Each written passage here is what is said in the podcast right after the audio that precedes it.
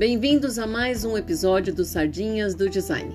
Eu sou Sueli Garcia, professora doutora em História e Arte e designer de interiores e produto. E eu tô aqui para contar histórias sobre os vários segmentos de design. E tem muita coisa para contar. O tema de cada episódio vai ter uma chamada ali no Instagram, arroba sardinha do design, e você também pode sugerir novas histórias sobre um período, um estilo, um designer ou uma peça icônica. Vai ser uma grande contribuição. O assunto de hoje é sobre o centenário da marca alemã Brown. E o interessante é falar também do contexto ao redor dela, que envolve a Deutsche Werkbund, a Escola Bauhaus e a Escola de Ulm. Foi lançado recentemente lá no portal de design, o Dizin, e também no YouTube, uma série de três capítulos sobre o centenário da marca, que é apresentado pela designer de móveis e interiores e também professora, a inglesa Wilsie Crawford. Ela vai analisar peças da Brown e outras que sobreviveram ao tempo, além de algumas mais recentes. Mas para falar da Brown, a gente vai ter que contextualizar e para isso a gente vai voltar um pouquinho no tempo. Vamos lá para o século XIX para ver como estava a produção industrial da Alemanha, que foi introduzida na Inglaterra em 1887 naquelas feiras internacionais e eram vistos como produtos baratos e ruins. Mas entre produtos de alta qualidade tinha algumas peças com problemas, como um bule que era vendido como moderno, mas ele mais parecia um samovar russo cheio de ornamentos. E um samovar russo é um recipiente que era colocado água quente, uh, chá, tem uma torneirinha e geralmente ele, é, ele era de prata, muito luxuoso e era uma peça apreciada pelos czares. Então não condizia muito com o que se esperava de uma peça produzida industrialmente. Então alguma coisa não estava dando certo e a Alemanha precisava reagir para sobreviver nessa corrida industrial. Então ela vai em busca de inovações e vai se espelhar bastante na Inglaterra. Isso que é interessante. E ela queria uma nova linguagem nas suas criações que não escondesse a origem industrial nem a tecnologia utilizada. E o objetivo era desenvolver produtos práticos para uma nova atitude perante a vida. Então, lembrando que estão na virada do século, e no inconsciente imaginário, virar um século é algo ao mesmo tempo fascinante e também temeroso. É como avançar rapidamente para o futuro, mas com medo de não saber bem o que pode acontecer, lidando aí com incertezas. E tem um outro elemento bem importante: o tamanho da Alemanha naquele período. A Alemanha era o Império Germânico e não era do tamanho que a gente conhece hoje. Ela era maior, incluía outros países como a Áustria, o sul da Dinamarca e a Prússia que é, envolvia Polônia, Letônia e alguns países menores ali na fronteira com a Rússia. E a Alemanha vai reagir, né? vai buscar novas direções. E como falei anteriormente, ela vai ter influência da cultura inglesa, né? que é o berço do desenho industrial. E uma das ações é que em 1907 foi fundada a Deutsche Werkbund em Munique, que era uma associação que investiu em vários setores, entre eles a educação, para formar mão de obra qualificada. E um de seus fundadores, o arquiteto e filósofo alemão Hermann Muthesius, ele, antes de fundar a Deutsche Werkbund, passou sete anos na Inglaterra e na Escócia, estudando então as artes decorativas e industriais. E juntamente com o arquiteto belga Henri van de Velde idealizam essa associação, que era derivada então dos ideais dos movimentos Arts in Practice e Art Nouveau de unir arte, design e produção. E é importante é, acentuar que a Werkbund foi é, considerada a precursora da Bauhaus e a gente vai falar por quê. E o modelo dessa associação foi replicado na Áustria e quem está inserido nesse modelo né, é, replicado é a Secession de Viena, que é o movimento do Art Nouveau, ali é, na Áustria.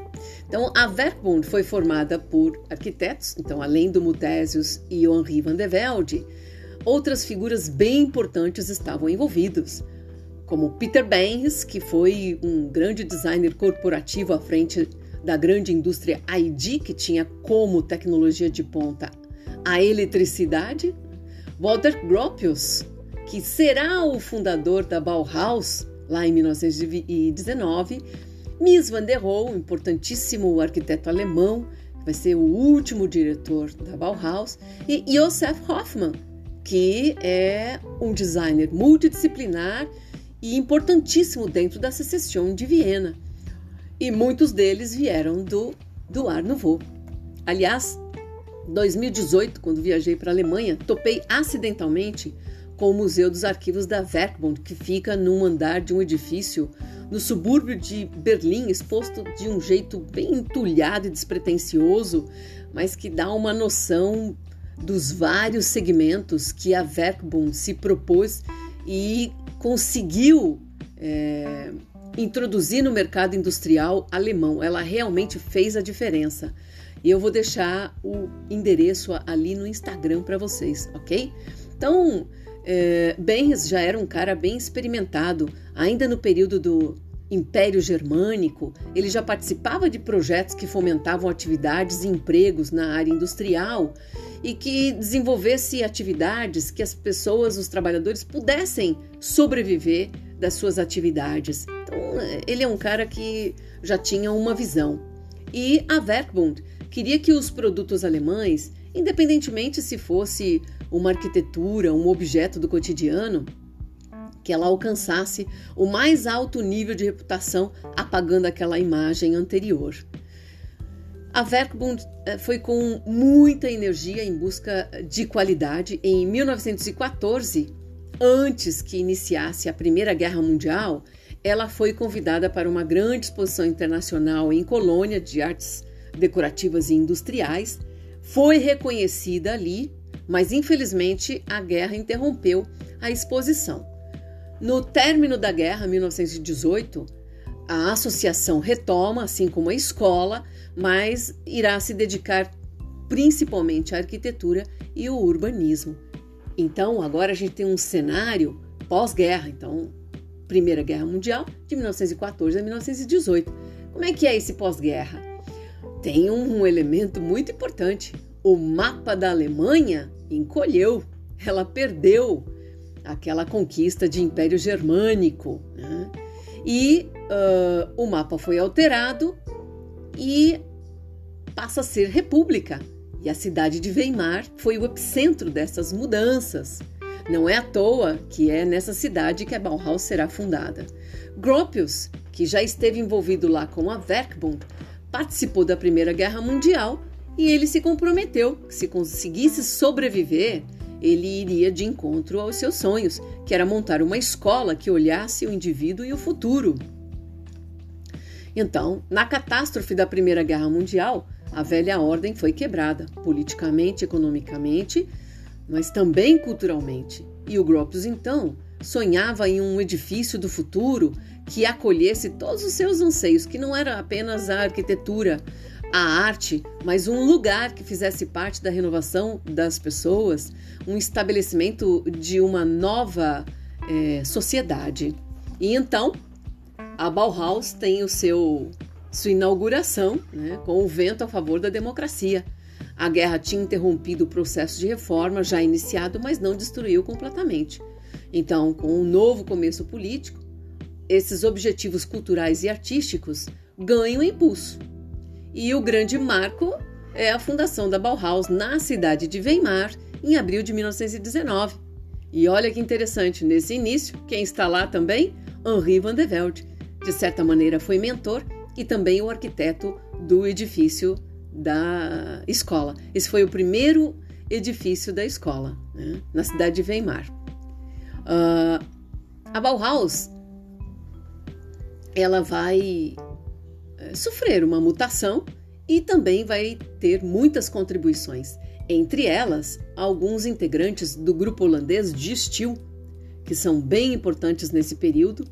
Na verdade, não do grupo, mas de alguns integrantes, como Tel van Doesburg, né, que deu cursos na Bauhaus, estreitou um, uma discussão é, na escola e isso ajudou a apontar novas direções para o grupo de também. Além dele, uh, o arquiteto Ritvel e também Mart Stan. Olha que interessante. E a Bauhaus, então, vai dar vida ao modelo de edifício que a gente conhece hoje. Edifícios com tetos planos, sem ornamentos, dominados por formas geométricas básicas, e naquele momento tudo respirava um toque sóbrio e fresco. Para muitos contemporâneos da época, que estavam acostumados bastante com ornamento, isso parecia uma imposição. Mas é imprescindível a gente lembrar que a arquitetura moderna ajudou a reconstruir cidades no pós-guerra. Uh, o objetivo do Gropius, uh, da Bauhaus, era uh, buscar corrigir algo que ele, que ele via como um equívoco do século XIX, que foi a separação entre arte e artesanato. E um, nos cursos dentro da Bauhaus, ele buscou trazer um mestre da arte, da forma, junto com o mestre artesão. E a Bauhaus ela tem uma mudança bem interessante aí em 1925, quando ela sai de, de Weimar e vai para o novo campus que foi projetado por Gropius na cidade de Dessau. É, é também importante citar que a Bauhaus não é uma escola isolada com esses propósitos. Outras escolas de artes e ofícios foram criadas ao mesmo tempo que a Bauhaus, que significa a grande casa, né? a casa acolhedora, a casa do fazer. Então, ela conseguiu construir um currículo histórico e conseguiu deixar um legado para a posteridade muito mais do que as outras escolas que foram fundadas ao mesmo tempo que ela. Né? Ela conseguiu então é, criar um currículo que tinha o propósito de conectar arte e vida, arte e trabalho, arte e indústria. Então é importante citar que a Bauhaus foi uma escola de nível técnico e ela foi financiada pelo governo alemão. Em 1933, teve uma mudança radical no governo. O partido nazista ganhou as eleições e os alemães perderam a democracia e, consequentemente, a Bauhaus porque nessa nova política a escola representou uma ameaça pelos docentes russos, comunistas, dissidentes políticos e os vários alunos judeus. E a escola, então, ela é fechada em 1933 e muitos dos objetivos dela, dela inicialmente pareciam utópicos, mas é importante citar o grande legado da Bauhaus que se espalhou por toda a América e Europa também. Né? E naquele momento, de fechamento da escola, muitos artistas da Bauhaus foram fugiram né, para outros países da Europa e também para a América e levaram consigo os princípios da escola. E uma coisa bem interessante é que vários alunos que conseguiram sair da Alemanha naquela época retornaram a Tel Aviv, por exemplo, uh, e esses ex-alunos da Bauhaus deram continuidade ao aprendizado da escola. Tanto é que depois da Alemanha, a cidade de Tel Aviv é o lugar que tem a maior concentração de, de edifícios bauhausianos. Né? Muito interessante. E que estão lá até hoje, estão até hoje tombados como patrimônio. Muito bem, então olha que interessante. Para falar da Brown, a gente veio carregando aí um percurso, né? E conseguimos conectar a Deutsche Werkbund, com a Bauhaus e com a de Steel. E aí a gente fecha esse ciclo uh, interessante que vai se conectar a novos fatos desse cenário. Que então a gente chega na última parte, que é o centenário da Brown, né? e que ela vai se conectar também com a escola de design Ulm. A, a Brown foi fundada em 1921 por Max Brown em Kronberg e uh, esse período, década de 20, coincide então com essas várias manifestações do modernismo europeu, principalmente na Alemanha, com essa série de ações desde o início do século que a gente veio citando, né?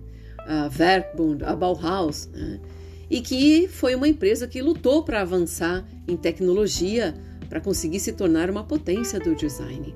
A Brown ela é resultado de todas essas conquistas que a Alemanha foi é, construindo, né, com várias experiências e somado a isso também tecnologias conquistadas derivadas da guerra, além de novas tecnologias também aproveitamento e conhecimento de materiais bélicos. Né? Então a Brown ela bebeu na fonte dessas várias ações de associações, empresários, designers, indústria, escolas, para conseguir avançar em inovações.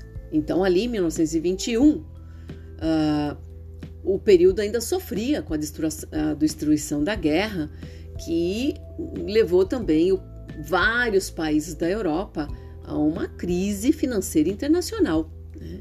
Mas a Brown foi capaz de se estabelecer como uma empresa e deu continuidade às suas atividades até alcançar sucesso. Então, o fundador ele deixou de inventar e produzir componentes elétricos, que era para rádio, em uma pequena oficina e se tornou um dos principais produtores e inovadores de tecnologias domésticas.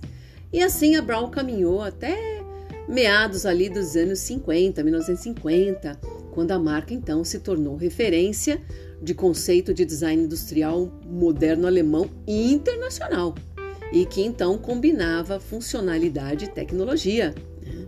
Aliás, um conceito que a Alemanha carrega até hoje, focada no desenho industrial, que é um desenho de peso, de base. E em 2016 eu, vi, eu visitei o Red Dot Museum em Essen, na Alemanha, e ali eu pude ver a potencialidade industrial da Alemanha. E eles fazem exposições anuais com tudo que há de melhor uh, que foi criado em design no mundo. Então esse museu fica com uma exposição anual de tudo que foi criado no mundo. Eles conseguem concentrar ali e esse museu ele foi montado numa antiga mina.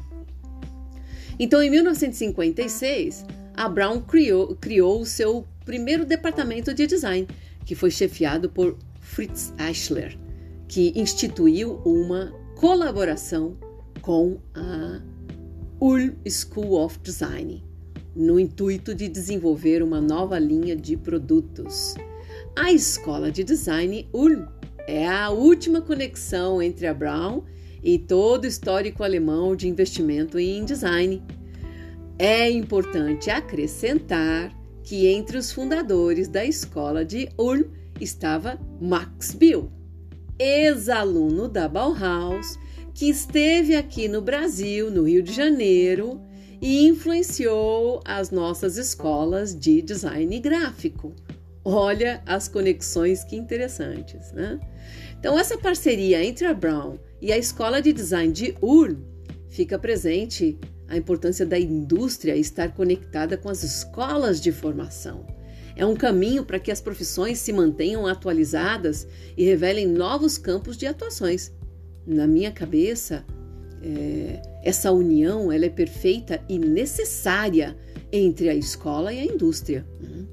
E então, uh, os produtos mais populares da Brown eram barbeador, alto-falante e despertador mas quando se junta a escola de Ulm, as coisas mudam. E ali então ocorre um grande sucesso dos produtos. E a Brown finca então os seus princípios orientadores. Então, seus produtos eram simples, úteis e duradouros. Então, simples, design que não atrapalha a vida, que você aperte apenas um botão, nada mais do que o que precisa ser o que significa que você pode continuar com o que deseja ser. Olha que interessante. Útil, tudo tem um propósito, um problema humano para resolver, até os mínimos detalhes, porque um bom design não deve deixar nada para trás. É minucioso e tem que ter uma razão de ser. Não existe design por design. Construído para durar. Quando algo foi bem projetado, é, não precisa de nada novo, não há obsolescência não domina nem assume controle. Isso vai durar. Melhor para o meio ambiente, melhor para as pessoas. Né? E agora, no centenário da Brown, foi somado um slogan bem interessante e simples. A Brown acredita que o bom design pode tornar vidas melhores, das coisas do dia a dia para um futuro melhor. Muito bem, mas Depois disso, a empresa elevou o nível com a chegada do Dieter Hans, que criou os 10 princípios do bom design que influencia e afeta o nosso aprendizado de design até hoje. Todo e qualquer designer tem que conhecer os 10 princípios do bom design de Hans. E o Dieter Hans está há mais de 50 anos na empresa. Ele é considerado uma lenda viva da história do design. E aí vão os 10 princípios. Uh, o texto completo eu vou colocar ali no Instagram. Eu vou citar apenas os itens. Então, 1. Um, bom design é inovador. 2. Um bom design torna um produto útil. 3. Um bom design é estético. 4. Um bom design torna o produto compreensível. 5. Um bom design não atrapalha. 6. O bom design é honesto. 7. Um bom design é duradouro. 8. Um bom design é minucioso até o último detalhe. 9. Um bom design é amigo do ambiente. E 10. Um bom design é o mínimo de design possível. E se você prestar atenção, há um detalhe importante no design de grande parte da produção da Brown. Os cantos são arredondados. Pode parecer um detalhe, mas esse detalhe foi emprestado por outras marcas e que acabou rendendo processos milionários entre elas. No caso, a Apple com a Samsung. Será que elas são tão inovadoras assim?